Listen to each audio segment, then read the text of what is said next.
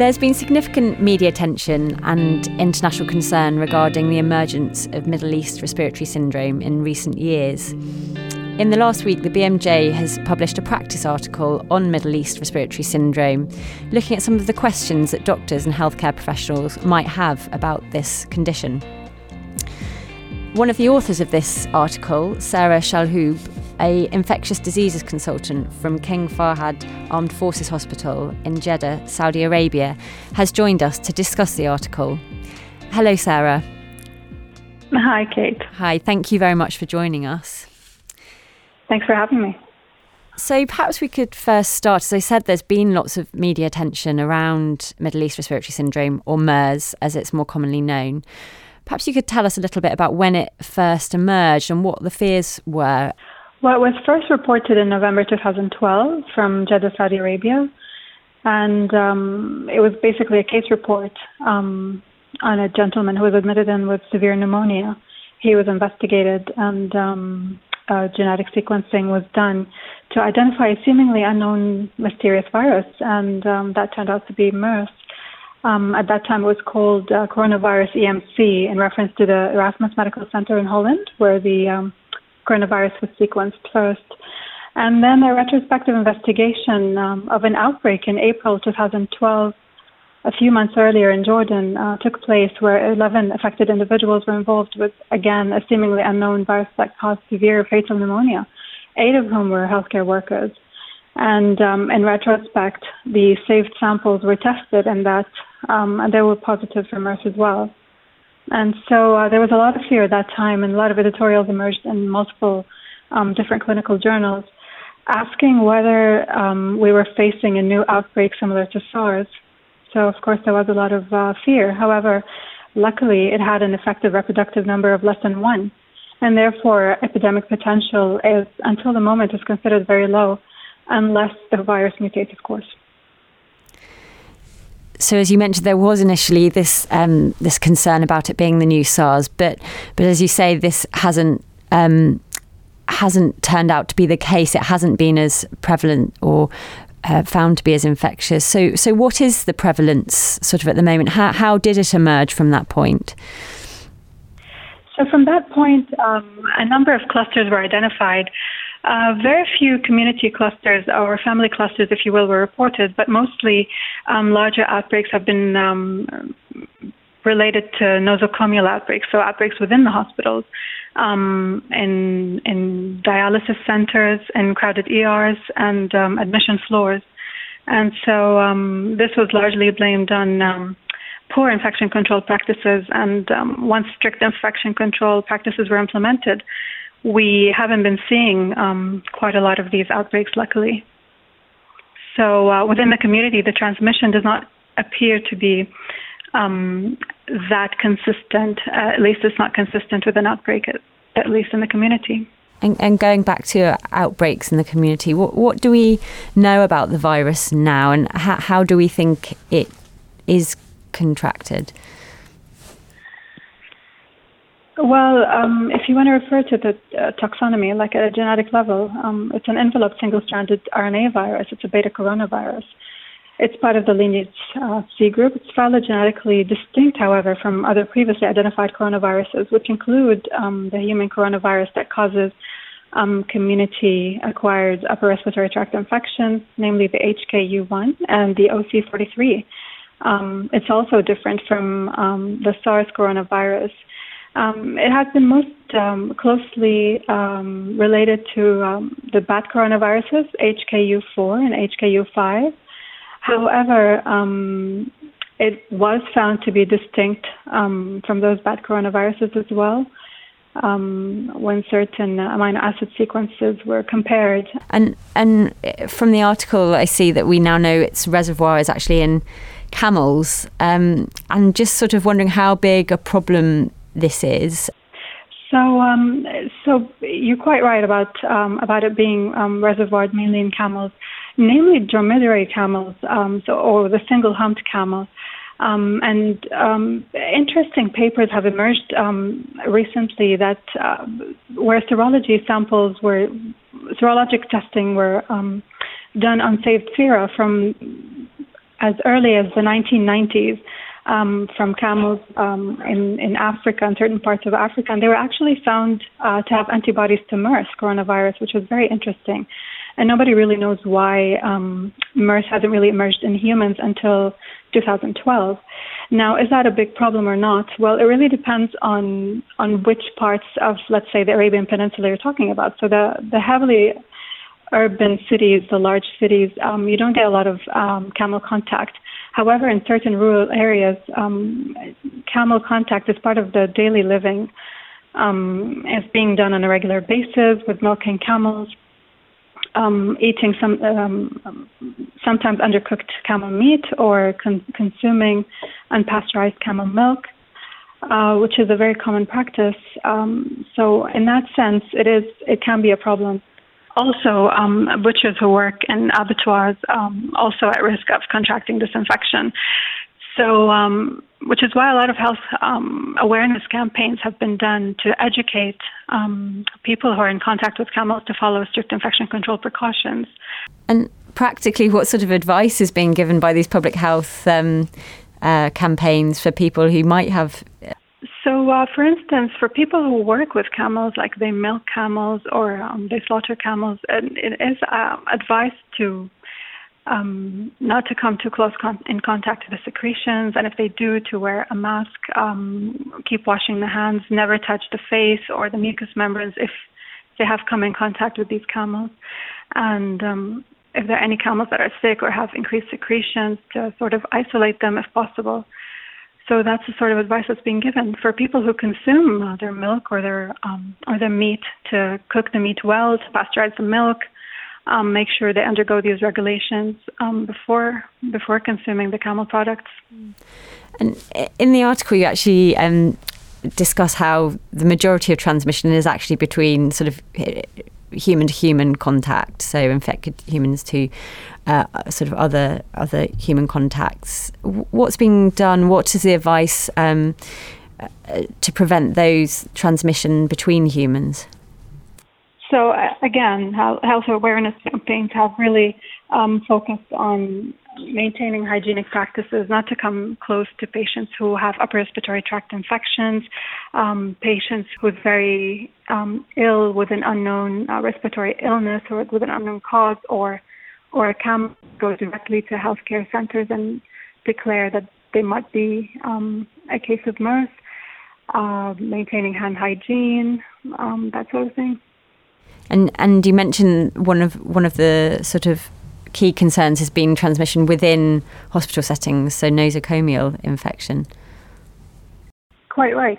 So um, there were papers emerging that revealed that um, the virus actually survives in fomites for a longer period of time in cold and dry environments. So that really resembles the kind of um, temperature and humidity that you have within the hospitals. And so again, um, like um, infection, maintaining infection control practices is key. If a, a patient is presenting to um, healthcare, what are the typical symptoms of MERS that um, that healthcare workers should look out for?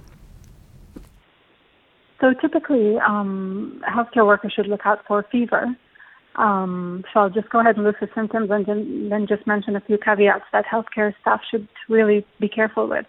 So fever has been very common, um, but the re- the reports have varied from 40% of cases to 98% of cases. So you see the large variation. Um, cough is a predominant symptom as well, mostly dry, sometimes productive of um, phlegm uh, or even hemoptysis, but in rare occasions. Um, shortness of breath has been reported in 60 to 72% of cases.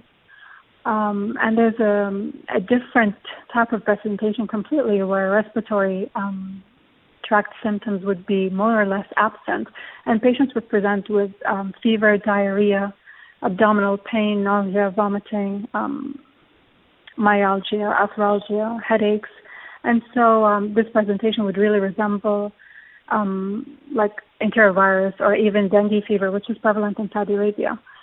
So um, other patients would present with um, severe pneumonia that had already progressed. So sometimes they would have cyanosis, um, severe shortness of breath, uh, tachypnea. So um, one of the things that really caused, I think, was a contributor to the outbreaks that occurred that some patients would present with um, respiratory symptoms but absence of fever, um, particularly patients who are older than 60 years of age who have comorbid conditions that would compromise their immune system, such as diabetics or patients who are on hemodialysis. So they would not, they may not have fever, and so with um, with the fluid um, infiltrates on the chest X-ray, they may be mistakenly um, thought to have uh, pulmonary congestion or fluid overload, and they'd be sent down to the dialysis unit. They'd get dialyzed, where they'd expose the other immune compromised patients, and only to later discover that they actually have MERS. And so um, there's been a lot of um, campaigns to raise awareness about that absence of fever should not preclude um, pursuing a diagnosis or suspecting MERS diagnosis. So that's very important to keep in mind. So, really, healthcare workers are encouraged to keep MERS in mind for really any sort of non specific presentation. Yes. And in fact, in the, uh, in the Saudi MOH um, case definition, basically any community acquired pneumonia warrants for uh, MERS uh, screening. And um, several hospitals and several institutions have developed their own um, pathways to sort of uh, quickly and swiftly detect patients once they show up in ER. And um, like in my institution, we have included it in bold that fever may be absent in certain individuals. And so everybody's aware of that now because, you know, the consequences of delaying diagnosis can be devastating. And and in order to actually diagnose um, MERS, what samples, what are the gold standard samples that would usually be required? Is sort of a nasopharyngeal aspirate enough, or or would you need a bron- bronchoscopic sample? What what's what's generally done to diagnose? So bronchoscopic, bronchoscopic samples are not routinely required, and and they're mainly being done if the patient is already intubated and there's a question of whether or not he has MERS. Then yes, um, a, a bronchial lavage would be obtained while the patient is mechanically ventilated and intubated. Um, in, an, in another individual, like any other individual that would walk in with these symptoms and you'd suspect MERS, obtaining um, a sputum sample has actually been repeatedly shown to be a lot more sensitive than obtaining a nasopharyngeal swab. If so, if the patient produces is able to produce sputum, um, collecting a sputum sample and running a PCR on it is advised. If the patient, however, has a dry cough, then yes, obtaining a nasopharyngeal and an oropharyngeal sample is recommended. And those would be collected, and of course, um, you would confirm the diagnosis by running a PCR on it.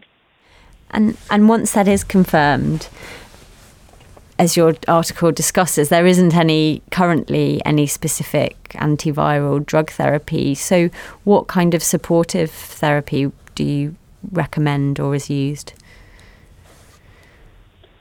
So supportive therapy would be um, depending on what the patient really presents with.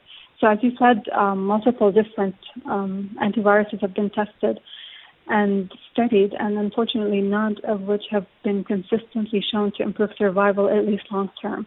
And so, some patients present with mild um, picture of upper respiratory tract illness. So, say they have fever, um, body ache, some upper respiratory tract um, symptoms such as um, a cough, like a dry cough, and a normal X-ray, and they're not at risk of progressing, like developing a progressive infection. So younger patients, um, non-diabetics, non-renal failure patients.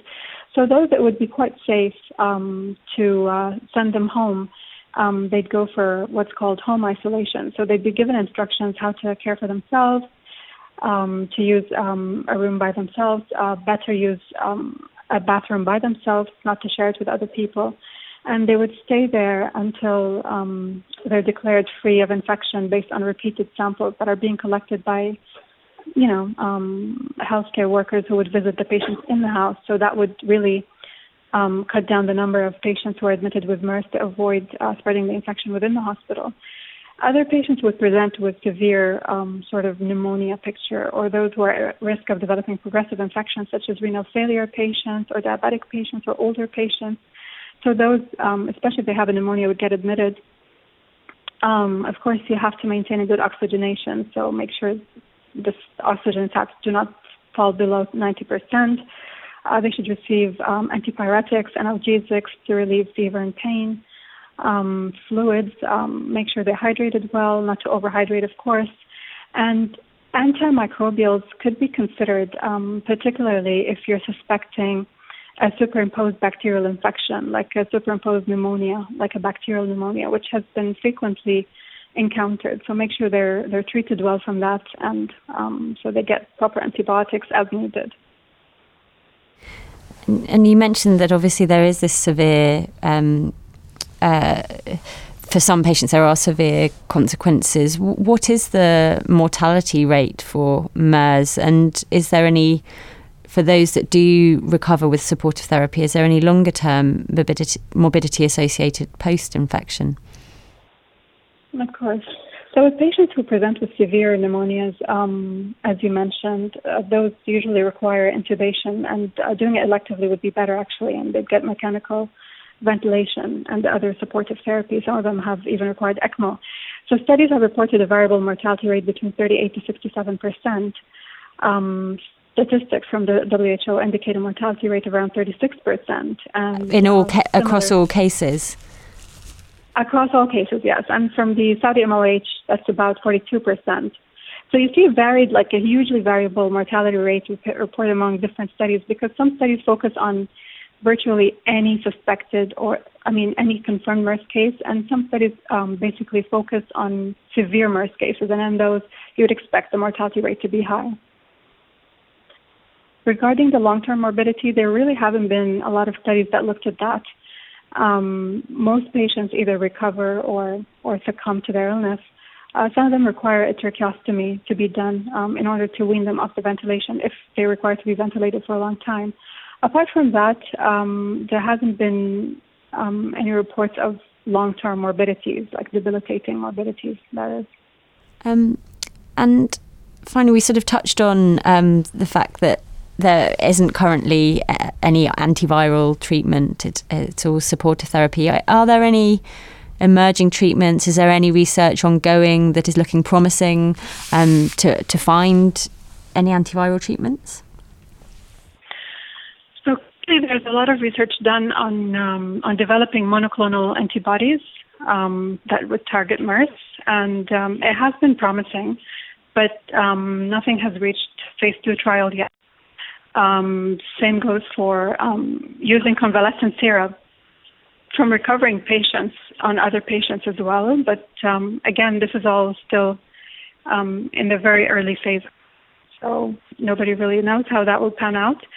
Uh, there are some other antiviruses that were found to be effective in vitro and in animal models, but um, again, uh, some of them were done, but the numbers of tested patients are very limited, and the results haven't been quite um, staggeringly um, positive or you know haven't really given a lot of hope.